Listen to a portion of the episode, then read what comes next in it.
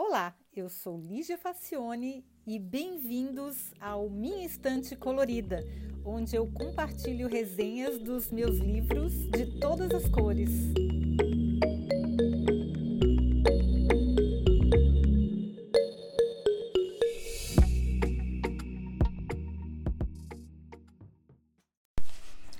Olá!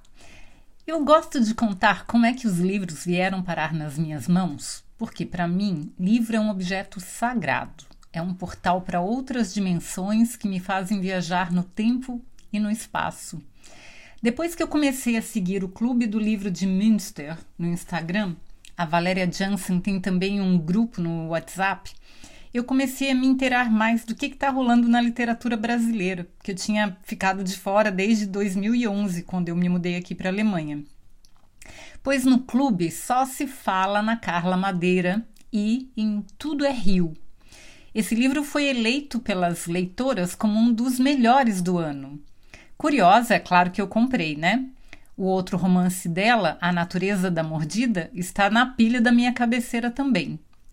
E aí, eu me lembrei que em meados de 2017, uma amiga minha muito querida, a Lia Krüken, tinha um apartamento que alugava pelo Airbnb aqui em Berlim. E aí um dia ela estava viajando e me pediu para receber uma hóspede que estava chegando. Pois é, agora juntando os pontinhos, eu descobri que essa hóspede era ninguém menos do que a Carla Madeira. Obviamente ela não se lembra de mim, mas eu guardei a, na lembrança o encontro porque no rápido small talk que nós tivemos, ela me contou que era de Belo Horizonte, que é a minha cidade do coração, e sócia da agência Lápis Raro, onde a minha amiga Cris Guerra já trabalhou. E aí, bom, o mundo dá voltas, esse mundo minúsculo, né, dá voltas, e eu agora fico aqui babando pela obra da moça. Tudo é Rio foi lançado em 2014 e eu, na minha ignorância do que rolava na cena editorial brasileira, perdi de ganhar um autógrafo, olha só. Fica para a próxima, né? Pois é, mas vamos à história. Tudo começa contando a história da Lucy, uma filha única muito amada e também muito mimada, que perdeu os pais ainda criança, indo viver com uma tia e as primas. Acostumada a ser o centro das atenções, ela teve muita dificuldade em se adaptar. A tia também não conseguiu amar aquela criança difícil como gostaria.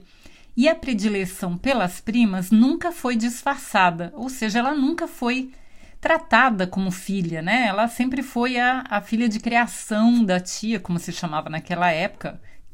E ficou complicado para ela que estava acostumada a ser amada como principal, como, como a pessoa mais importante da casa.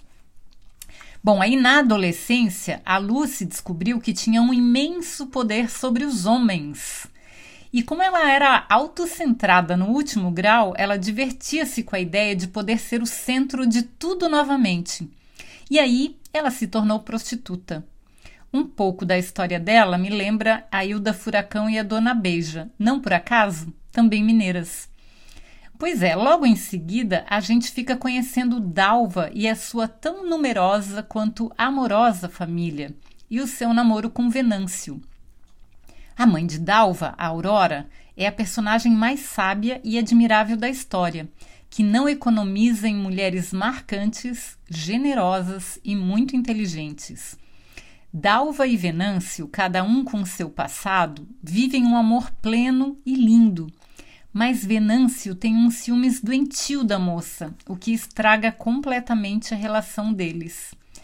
Eis que Lucy entra na história não da maneira esperada, mas ela, com seu jeito vulgar, sua arrogância e o seu egoísmo, acaba ajudando os dois sem querer. Olha, Fazia tempo que eu não li um romance que justifique o nome, a história de amor, né? Daquelas antigas, sabe? Pois é, essa é uma história de amor clássica, mas muito, mas muito bem contada. Se você curte esse tipo de história, eu recomendo demais, porque eu também virei fã da Carla.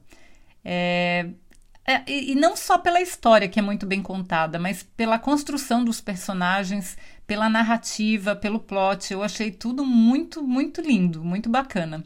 Recomendo demais, recomendo com estrelinhas e ansiosa para ler o próximo livro da Carla. Eu vou dar um tempo, ler alguns outros gêneros para dar uma variada, mas depois eu volto para ela. Tá bom, gente? Espero que vocês tenham gostado e até o próximo episódio. Tchau!